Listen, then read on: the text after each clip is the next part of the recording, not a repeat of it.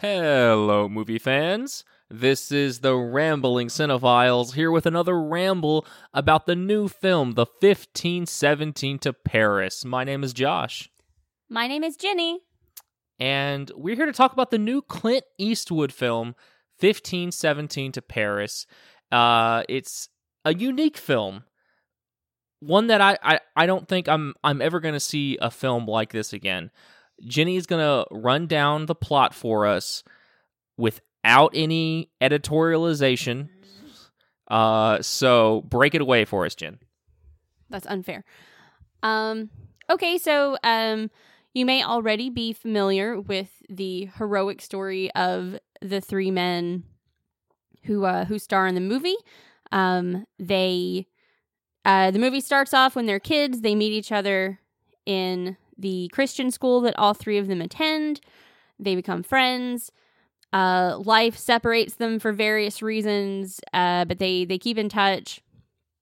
Uh, two of them, Alec and Spencer, go into the military, um, and they all kind of end up in Europe together.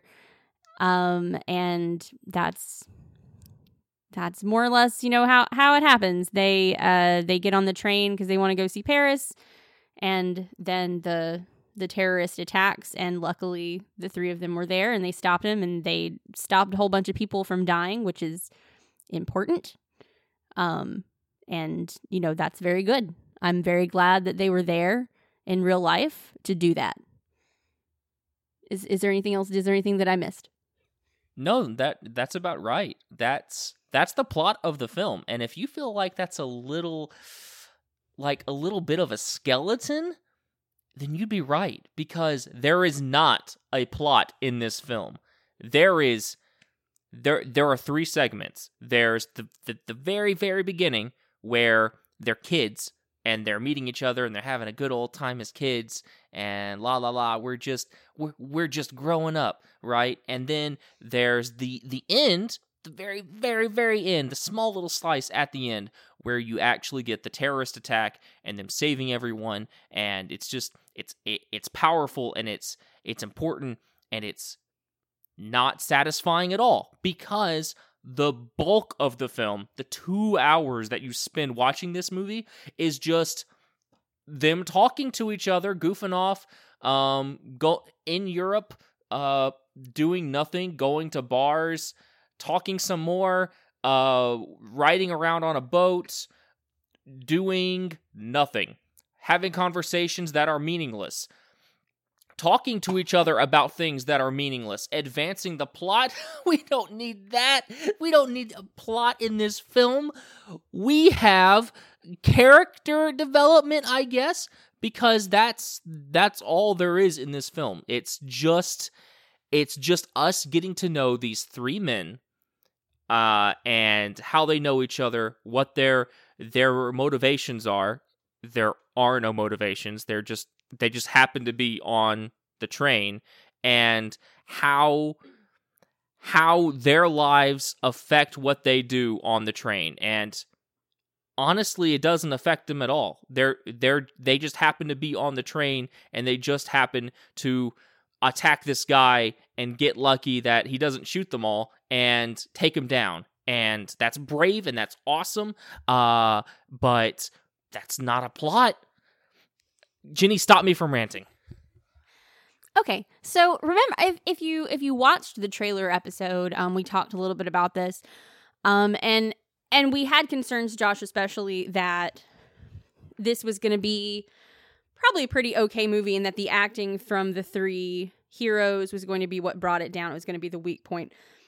Their acting, while nothing to write home about, was not the weak point of the movie, in my opinion. Um,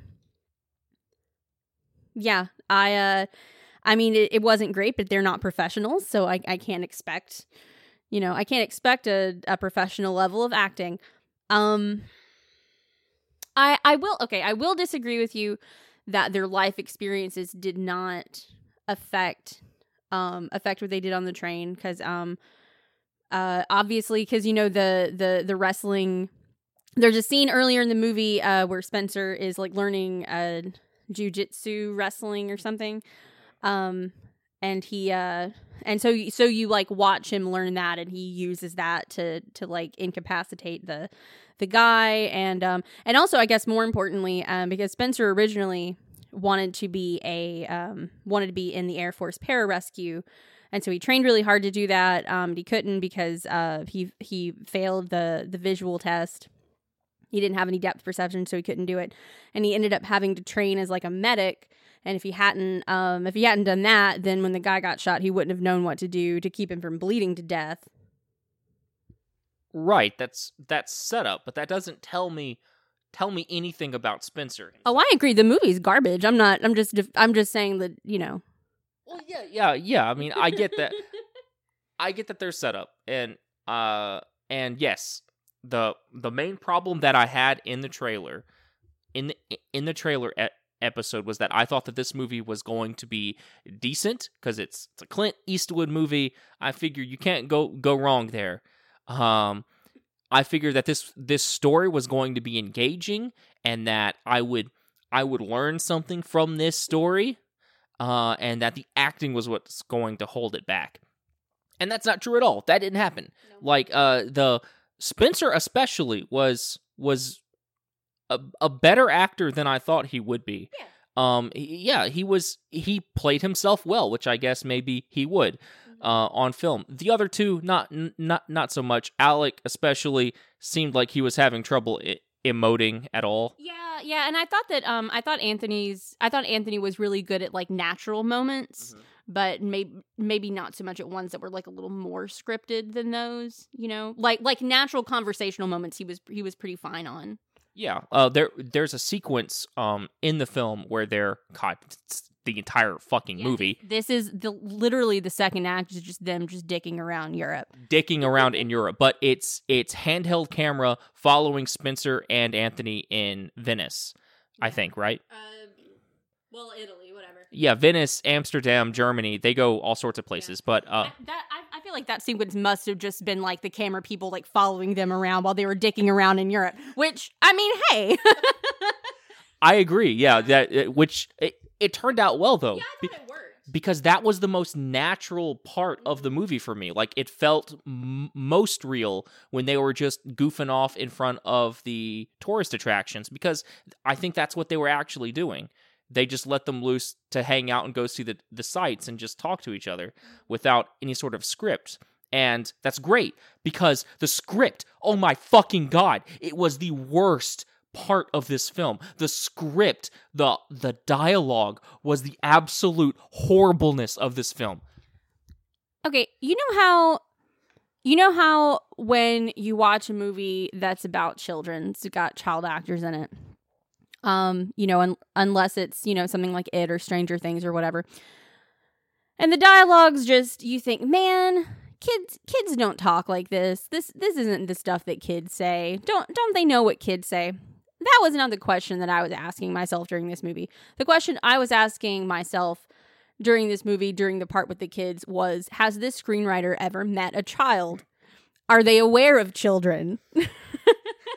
Yes, it's like it's like the the writer thought, okay, what does this character need to get across in this scene? Okay, let's just have them say that ver- verbatim. Yeah. I am upset that I lost the election to be student president or or whatever. Let me say those exact words and that's it. I can't blame an actor for not being able to emote No. that. No, I, I'm not going to blame the child actors at all. This wasn't their fault. Th- th- this is this was screwed up long before they ever got on set. Oh my god! I mean, am I am I wrong? Am, am I overblowing this? Because this is this was tragic. Yeah. This dialogue was the worst that I have seen in a long time. Um, there there are some uh some rec- a couple recognizable actors. Um, Judy Greer and Jenna Fischer play um Spencer and Alec's, uh, moms respectively. Um, Ju- I Ju- Judy Greer's a good actress. I already know that Judy Greer has has good timing. She she's good.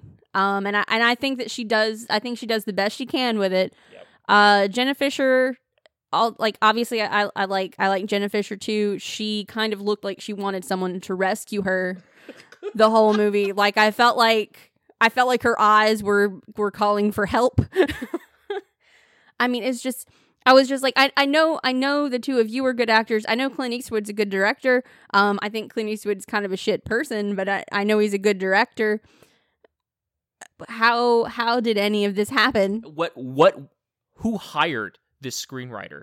Because my my fucking god, like cuz the the movie is based on a book by these three dudes, right? So the movie is adapted from their perspective in the book. And and, and, and I'm just like, did you just lift exactly verbatim what they wrote in the book? What this this screenwriter screwed this movie before it could anything could happen. There there there's let me give you an example. There's two scenes that I can think of. Um one with what's her name? The not Jenna Fischer, but the other one. Judy Greer. One with uh Judy Greer. She's at the the the school and the teacher is tell is trying to tell her that her son may have a ADD. And I mean, there's a horrible exchange there where she where the teacher is like, "Hey, you know, it's hard for single moms, you know. May, maybe you should think about your dad uh his his father being involved or something like that." And it's horrible. And Judy Greer says like they're they're talking about um about like statistics for single single moms with boys or whatever and Judy Greer like turns around as she's exiting the room and she's like my god is bigger than your statistics and Oh by the way this is a Christian movie. Oh. You might not have known that. Oh, did did did you not know that this was a Christian movie? I I guess I didn't. What how could how could you not tell that this was a, a Christian movie? I have my own rant. I have my own rant now. This movie is everything that's wrong with America. Um, We're just going in all directions right now. Okay, so I I don't I do not want you to think again again uh, going going back to the trailer the trailer episode with a different I talked about this with a different film uh, that was more obviously religious. Um, I don't want you to think that I'm that I'm ragging on this movie for being religious. I'm not. I called on Jesus onto Jesus for strength many times while I watched this film.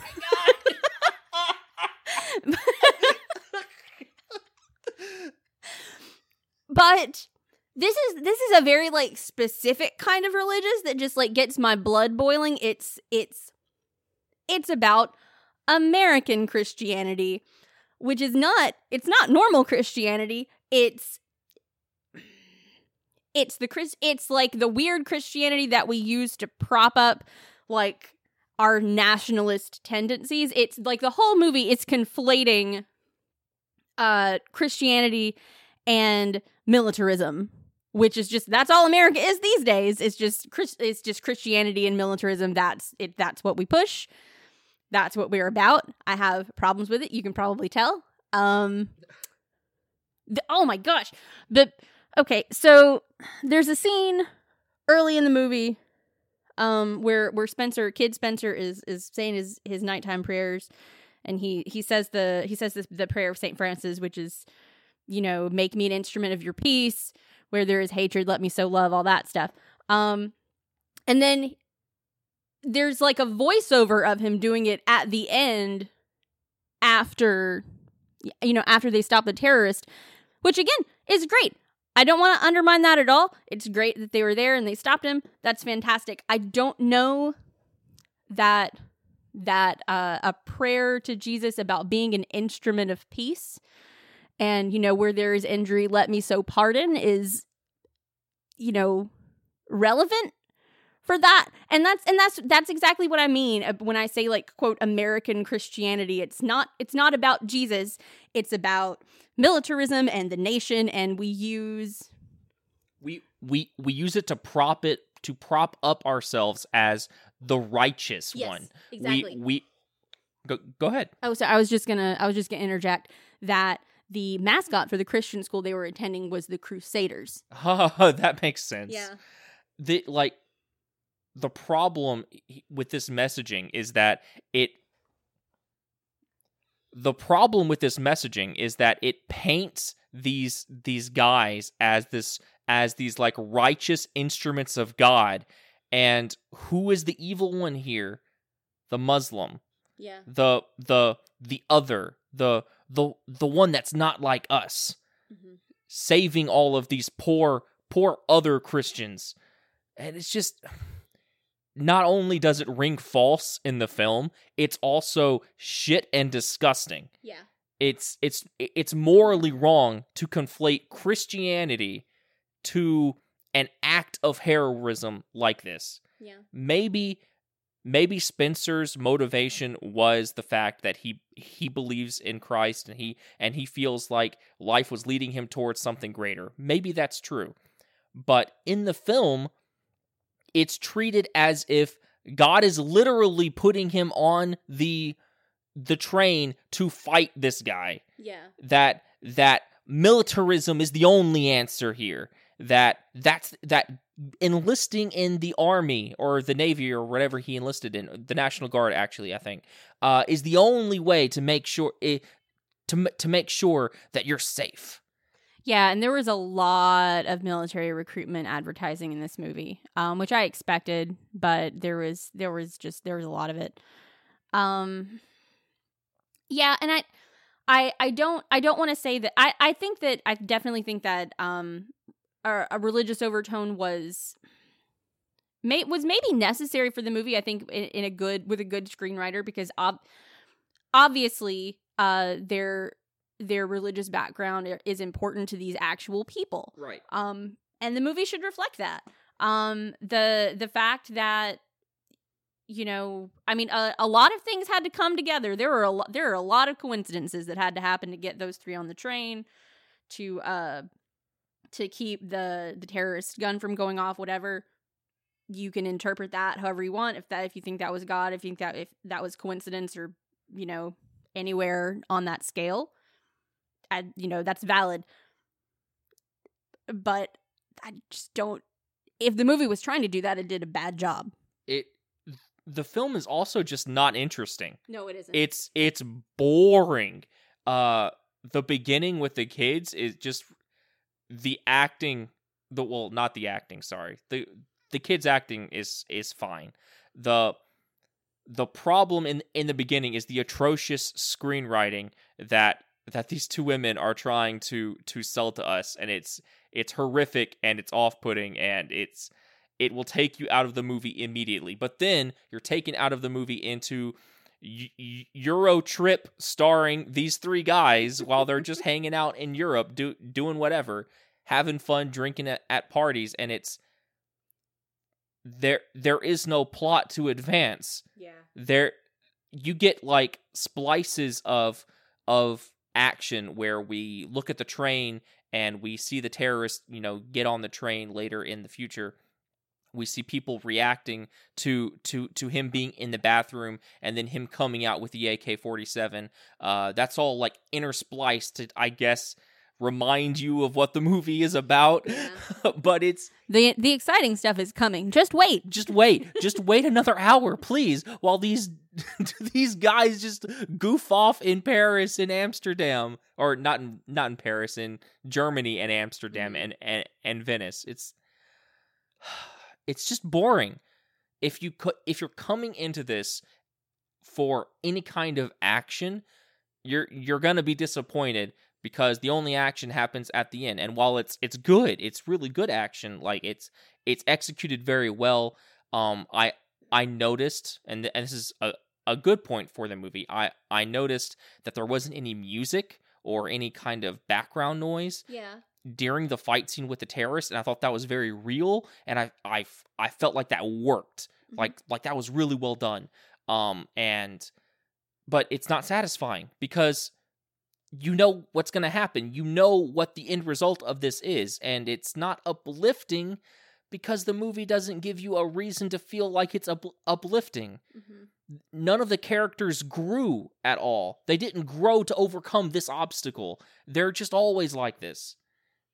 And great for them, awesome, but that's not an engaging film. yeah Why did Clint Eastwood sign off on this? Why did he approve a script I, yeah, I don't, I don't know. I mean, e- even if this was just, you know, Clint Eastwood just really, really wanted to do this movie, I, I don't know what his motivations were, but God, like I, I know that he knows good screenwriters.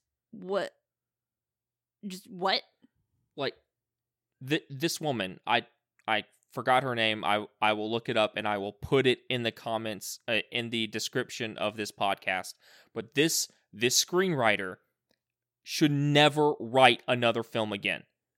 It was it was atrocious. It was insulting the dialogue in this film. And if that's her if that's her work she needs to step away from the industry. Because i never want to watch another film like that I never want to be so off put by the dialogue that it that that that these actors are trying so hard to come off as natural. And it's just it's what's the word for it? It's just in your face. It tells you exactly what the character is feeling with no filter. Mm-hmm. and it's It's it's all exposition. it's robotic Mm-hmm. like the the dialogue is robotic and the actors are trying to emote something that is unemotable Especially when you're working with, you know, with actors who are not professional at all. Exactly. you know what are you like you know if if you're going to be working with these if you're making a point to work with these people these specific people who are not performers who are not trained performers you got to give them something to work with Yeah, right. That this is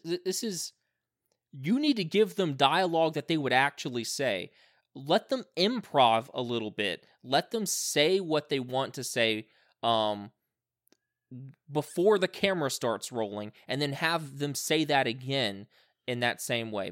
Maybe that's a solution or maybe the solution is to hire a screenwriter that that's actually heard people speak to each other before. yeah I I just I'm blown away by this, and I don't I, I don't know of a solution other than rewriting the entire damn movie.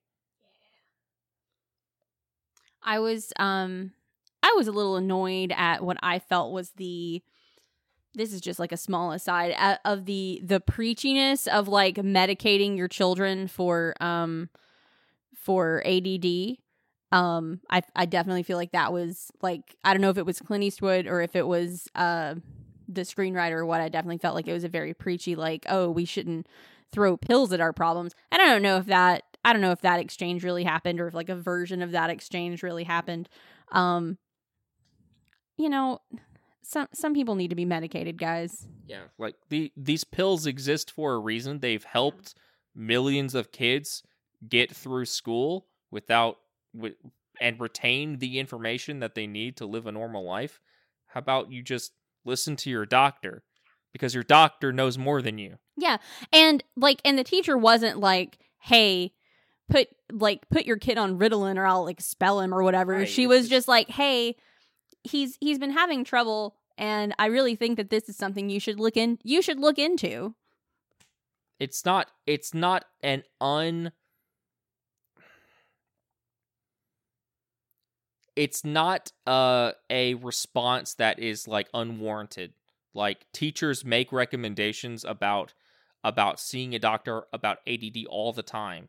Take the advice or don't but it's just people need the pills so don't don't preach the message that they don't movie. Well, that was that was the first time that uh that a school official you know butted into butted into their lives um and I, I thought i thought that one was you know pretty reasonable you know e- even if she was wrong e- maybe didn't have add whatever i i definitely think that she had you know she had, she had good intentions uh god okay i know what you're about to talk about Okay. So so uh Alec and and Spencer are kind of a I guess uh like like problem kids. They're not really problem kids. They're good kids. They're just they're bored and they're understimulated and they they do stupid stuff cuz they're, you know, 11-year-old boys. Um they get into trouble a little a little more than they ought to, but it's we never see them do anything serious. It's just, you know, normal stupid kid stuff.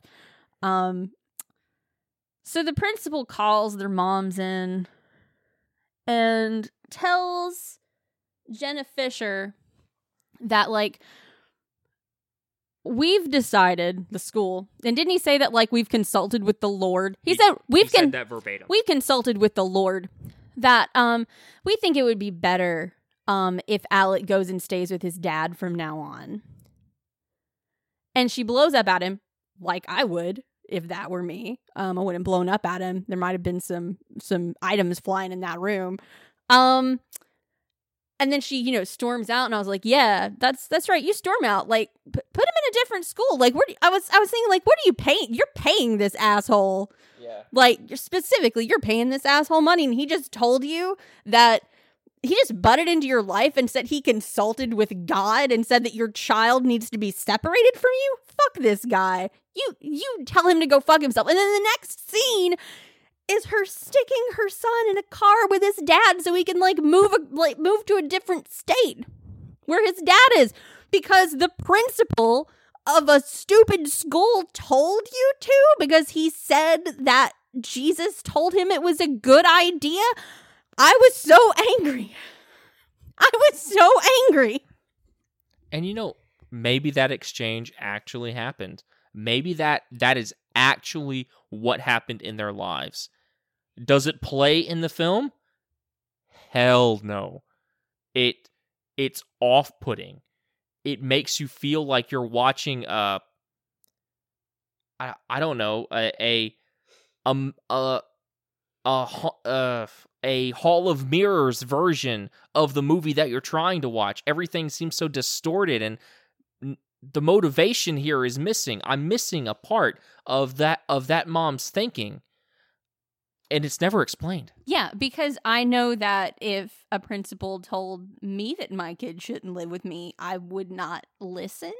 And the thing is, I mean, there's un- unless there was something happening, if that exchange really did happen, unless there was something happening in real life that we did not see in the film, like something that Alec was doing or a way that he was behaving or something that, you know, that they really did think that you know removing him from the home was was a good idea and that maybe the principal was saying like you know if you if you if you send him to live with his dad like we won't like call in social services kind of thing.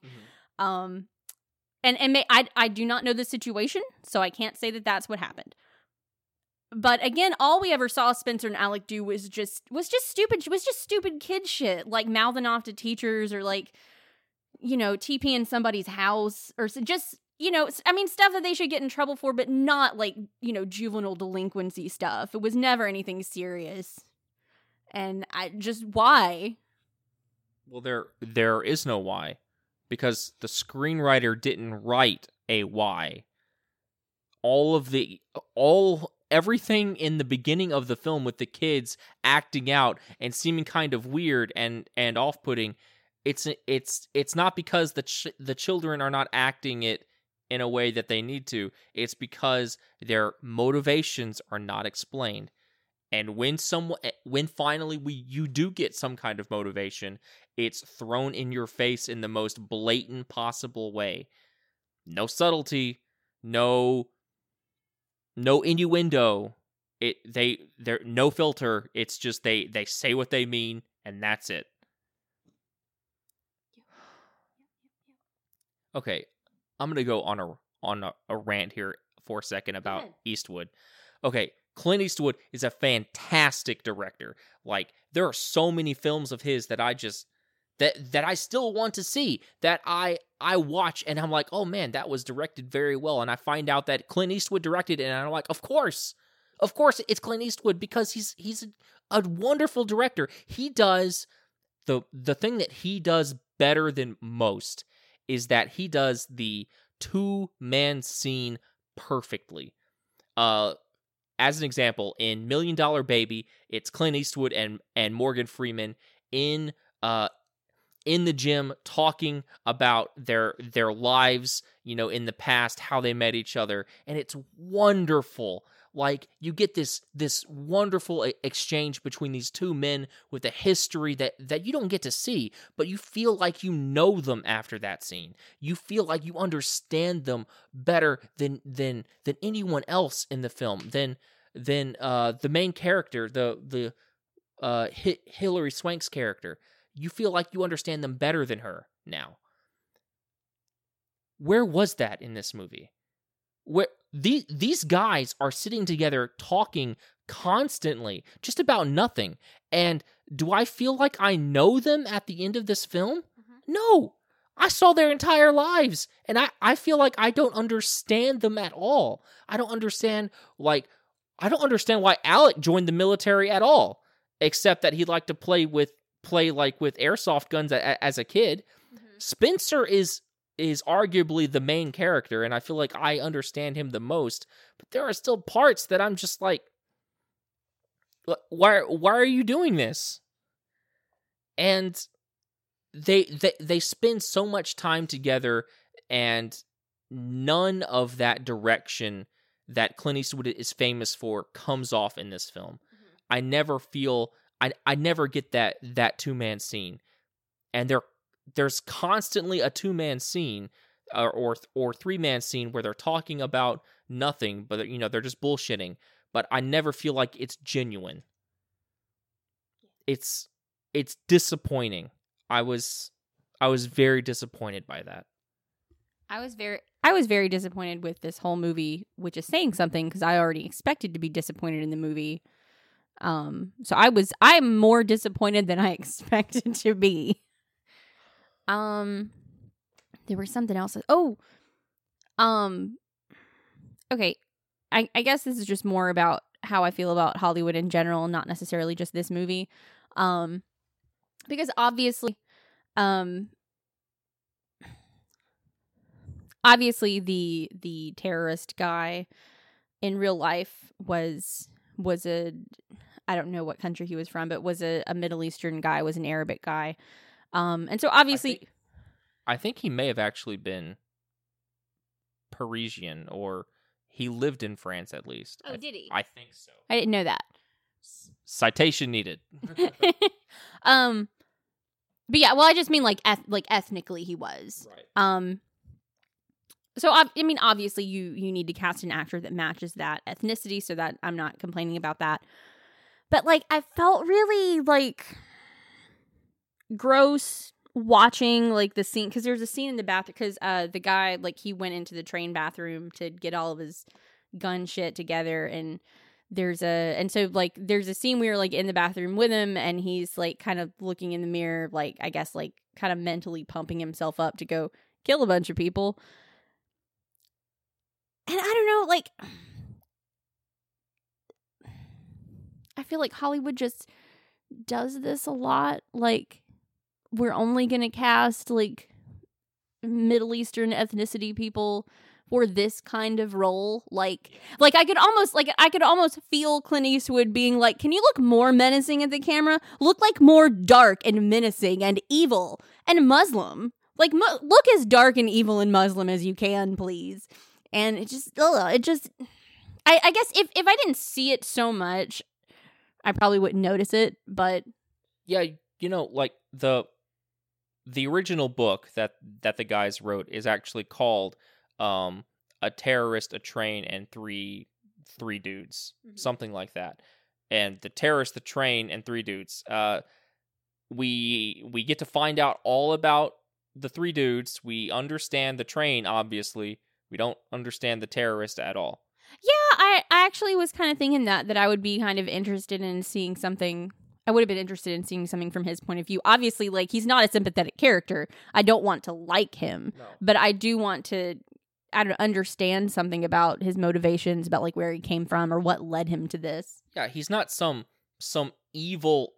Well, he is evil, but what I'm saying is that he's not some some demon that just appeared in our world and is is just gonna wreak havoc because that's yeah. all he knows. No, he's a person, a real human person who has motivations, and it would have been interesting to see those motivations. Mm-hmm. This is a biographical film maybe make just one scene where we find out why this guy is is going to shoot all of these people.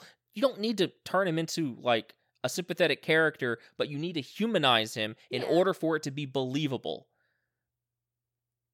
And mm-hmm. you don't get that at all. Surprise, surprise. And I, I don't know if that's just the shoddy the shoddy script the poor direction or the political leanings of Clint Eastwood himself. Yeah. I don't know which is which. I I was I actually think that the if they were going for just a you know like we we don't want to humanize this guy we just want to show him like as as a monster. I think that if they did if they did just want to do that it would have worked a lot better if we didn't have the bathroom scene because the bathroom scene was kind of intimate. Yeah. um and I feel like if you're to if you're not really interested in uh, in humanizing the character to some to some degree like why have that? Unless you just unless you just want a few shots of the scary muslim guy being scary and a muslim I don't have anything to add to that. Like it's just it's it's upsetting. That scene is upsetting not only for the reason that this guy's about to go out and kill all these people, but it's it's upsetting that this this character is not a human in this film. He is a prop, an evil demonic prop that knows Yeah. nothing other than attacking and killing. And there's no motivation there at all not that there's motivation for anyone in this film, but there's there's nothing there to latch on to. i was wondering how um how how accurate to the to the actual like fight the fight in the movie was um i i wasn't sure like how because like there were okay. I've never subdued a gun wielding terrorist so i don't know what it takes or you know anything like that. I was kind of watching because like there's there's a part where um like spencer's kind of got the guy and like he's trying to put him in a chokehold and he's he's kind of like under the guy and he's restraining him and the other two are just kind of like in, in front of him and like they've and they've got like his they've got his rifle and he's got a knife and at some point they get that away from him too. Um and i don't know like all of his soft parts are exposed man. Go for the like your your buddy's got him exposed man. Go, go for the soft parts. And i don't know if that's really how it was in the in the real fight. So i don't want to i don't want to criticize that because i don't know what i'm talking about but that was just what i was thinking during the combat scene in the movie. I also don't i mean you're also not working with i don't know like stuntmen. Yeah. so you know you're not you're not working with people you're working with people at least two of them who have like some kind of like actual combat training but not necessarily like combat for for movie training. Uh so i'm i'm sure that's also a factor. But i don't know did did you think about did you think that too or? I was mostly thinking that it was it was strange to me that because when they're when they're holding him down, uh, they a- he actually brings the gun up to Spencer's head, um, while Spencer has him in a chokehold and pulls the trigger, and the gun jams, and that that's really intense. And then they they they get the gun away from him, and they actually try to shoot him too, um, in the head, and the gun jams. And I thought that's that that that's really strange. I mean, uh, it's understandable why why they would do that, but that must have actually happened yeah for characters that I'm supposed to be sympathetic for to kill someone.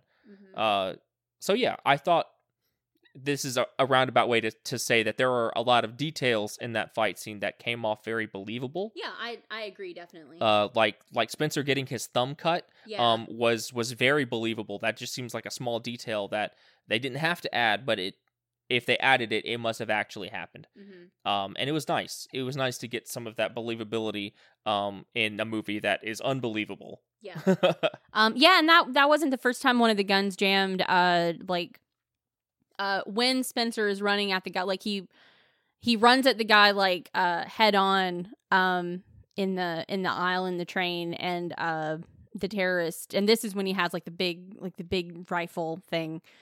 Um, and he AK forty seven. he has the big AK forty seven. Thank you. I know guns. um, he um and he and he shoots him and and the gun jams. So the gun jams then and the gun jams later.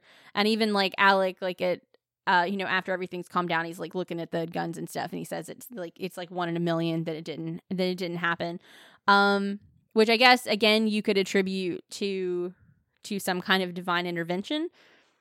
You could attribute it to the terrorist not really knowing what he was doing when he when he put the gun stuff together. You mean when he loaded the bullets into the gun? Yes. which is honestly kind of kind of where I'm landing on it. Um which I mean, hey, you could also argue that uh that God made him really gun stupid and that's fine. Um but yeah, I feel like like one like one time is a miracle. Sorry. One time is a miracle, three times is he doesn't know how to load a gun. Yeah. but, you know, again, that's that's something that I don't know a whole lot about and I could very easily be wrong. um. Okay, I'm gonna go off on a different ta- tantrum now. Okay. Th- this is the last thing that I, I I really want to say about this movie personally. So I in the trailer episode, I was really giving this movie shit about its gimmick. Uh, the real people who actually went through this this disaster and came out uh came out on top. And I didn't know that they wrote a book, but they apparently wrote a book, and then that was adapted into the mo- into a movie, and they actually star in the film, and that's that's incredible because they're not actors; they're playing themselves, going through an emotional, trying uh, adventure, and I f- I still feel like this movie would have been better served if they were not in the film because it it did take me away from the fact that they were real people being the that they like I couldn't it was hard to believe them saying those things because I knew that they weren't actually saying them because they weren't actors. Um I I, I couldn't buy them at, as themselves if that makes any sense. It was Yeah. hard to to to make that connection. Um I, I still feel like the movie would have been better had they had they been actual actors instead of the the real people, but that wasn't the fatal flaw of the film. It was the screenwriting. It was the fact that that, that the film had no plot or motivation and the dialogue was the worst that I've ever heard in a very long time. Um it's it's possible that I did not notice the acting as much because the screenwriting was so abysmal. yes. Yes, that that is very possible. I mean, the the acting isn't good. I'm not gonna I'm, I'm not gonna let them off and say that that the acting was good. O- only Spencer was was anywhere decent. Um, but it was it was still not not enjoyable. Uh, and and I just want to point out that that that while it isn't the fatal flaw of the film, other films should not try to do this. Stories need to be made by professional storytellers. You cannot no, no, honestly, like it Well, I mean, okay, no, I, I mean, I wouldn't go that far because I mean, every every storyteller starts off as someone who's not, you know, professional. Yes, I agree, but you need the proper vocabulary in order to tell a compelling story. And if you want to make that story compelling, because it's a story that means something to you, you need the proper tools. You need actors who have made it their their lives to turn into someone else. These guys did not did not spend that time learning how to em- emote on camera, and it showed. Uh, and it was it was off-putting and it took you out of the movie when when a film is supposed to immerse you in it so so so other films other films that have better screenwriters and a director that didn't phone it in i guess uh be be aware that trying to adapt this gimmick to your to your story is going to set it back don't do this it was not successful in 1517 to Paris, um, and the movie was not successful for for other reasons. So just just don't try it, please. I don't want to see other films that try to do this. And that and that's my my spiel. I think that the movie was never trying to be good.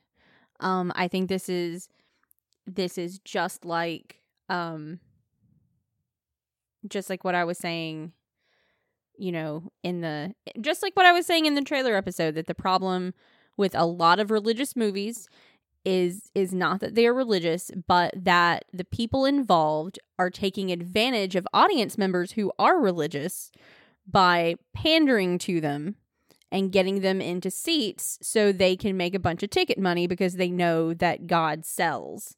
Yeah. Um and I find it insulting. Um yeah, yeah, I think and I I I, I kind of don't I kind of think they didn't care. I kind of think that the people who made this movie didn't care. I think they knew that it had just the right amount of religious inspiration and American militarism, and they knew they could get people to come watch it. And they didn't care if the screenplay was bad. They didn't care if the acting was bad. They they just they knew that people would come see it. Well, it showed. Yeah. Yep. Well, uh, I don't I don't know anything about how well the movie did. Um, this this was our first movie of of the weekend, the, our first new movie of the weekend. I doubt it's going to be our first movie that we release. No, probably will release Fifty Shades first, since that's the big big box office o- opener. Everyone at, at that theater was seeing Fifty Shades. Yeah. And Peter Rabbit. We actually okay, we didn't bring our notebooks because we are going to see Peter Rabbit. Um but uh, Peter Rabbit was sold out. Surprisingly, we were very, and this was at like th- it's a kids movie. This was at like seven o'clock at night. We were very surprised. Why were you surprised by that? Well, because I was I wasn't expecting people to bring their kids out that late to see Peter Rabbit. Well, why wouldn't they? Peter Rabbit is is the new voice of a generation. Jenny, people are going to be talking about like how how did Peter Rabbit affect you as a child? And what have you done now that you've seen Peter Rabbit in your life that has changed the world? It like Peter Rabbit, I'm not surprised that it was sold out because it's going to be it's it's going to be mind-blowing. It's going to be it is going to be the Citizen Kane, the Casablanca, the Godfather of of cinema now. We're not going to talk about those films anymore. We're going to talk about Peter Rabbit. Mark my words. I I I was telling Josh when we left the theater that I think Peter Rabbit is going to be the best movie we see this weekend. Um but yeah, um the the first the first one we pro- we put out is probably going to be 50 Shades Freed.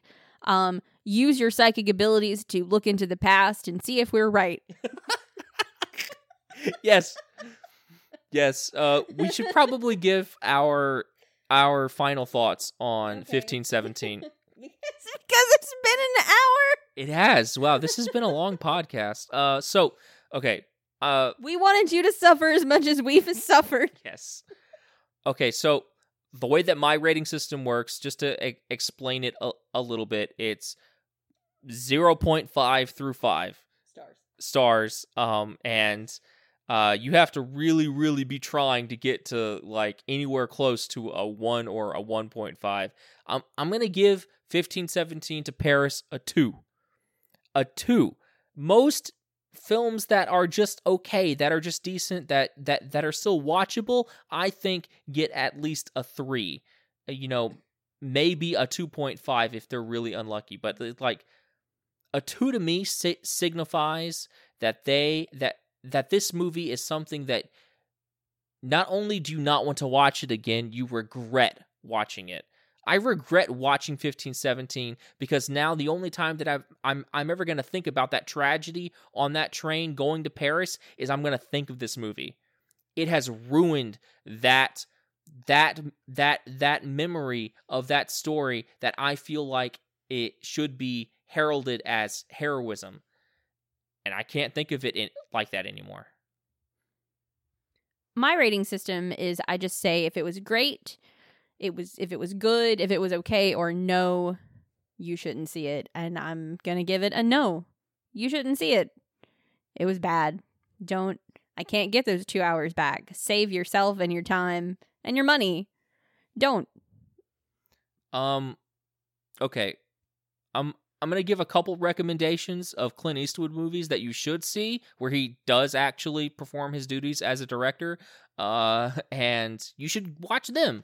Uh, Mystic River is a perfect example of a film that is just compelling and and engaging and like you you feel immersed in this small Boston town and it's oh it's just it's wonderful and all of the acting is incredible the script is is mysterious and tense and Clint Eastwood's direction is amazing because there are so many small scenes where where because it, it's a mystery and there are so many little tells that everyone has in the film about whether they killed the girl or not or whether they're hiding something and and, and Eastwood is perfect about showing you those little little minutiaes of of tells that these characters have.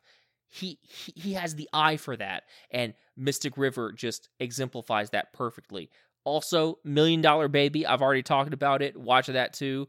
Um, I haven't watched it yet, but Sully is supposed to be really good. He actually directed that, the one Oh, with Tom Hanks and the plane. Um, watch that. Watch something else. Don't watch this. What What's the Clint Eastwood movie where he's like a crotchety old man who hates Korean children? Gran Turismo. Tur- Is it Torino or Turismo? Oh, Torino. Yeah. Gran Torino. Yeah. Okay. I haven't seen that. I haven't either. I heard bad things about that though. So, Mhm. but I I haven't watched it, so I I can't judge it yet. Um. Yeah. I don't. I don't guess I've seen a whole lot of Clint. I mean, I've I've seen Mystic River. I haven't seen Million Dollar Baby. Um. I've seen The Changeling. We saw that. That was okay. Yeah, yeah, yeah, that was okay. Well, do you have just a general a general drama that you feel like is is engaging and entertaining I that mean- is sort of like tho- those films? I don't know. I just anything would have been better than this. Okay. All right, uh do we want to wrap it up? Sure. Okay. We want to thank you folks so much for listening to us ramble on about this film for an hour. I can't believe if you're listening to this that you survived that long. Uh thank you for for listening us uh you can do us a favor by uh giving us a like wherever you are sub- subscribing to us wherever you are Um, we have a Twitter, um, which is at Ramble Cinephile. Um, we also have a Patreon, uh, patreon.com slash rambling cinephiles. So if you like us, you can show us some appreciation by throwing us some of your dollars. yes uh and and we are seeing every theatrically wide released movie in 2018 um and this is just the start of it. Yep. this is just february folks. We got a long way to go. A very long way to go. and i'm excited. More films. I'm i'm honestly excited for 50 shades because i've got a, a surprise for you. I'm not watching them tonight. no no. You're I, I i know that you're not watching them tonight and that's okay but i've still got a surprise for you for the podcast and i can't wait to tell you about it when we make that podcast Yay. All right. Well, and now they're going to know what the surprise was. oh well that's okay because you don't you audience member if you've listened to the 50 shades podcast you know the surprise that that i'm talking about Jenny doesn't know it yet so it's just our little secret right now okay don't tell her Yay. all right folks thank you for listening hope you have a great one Bye.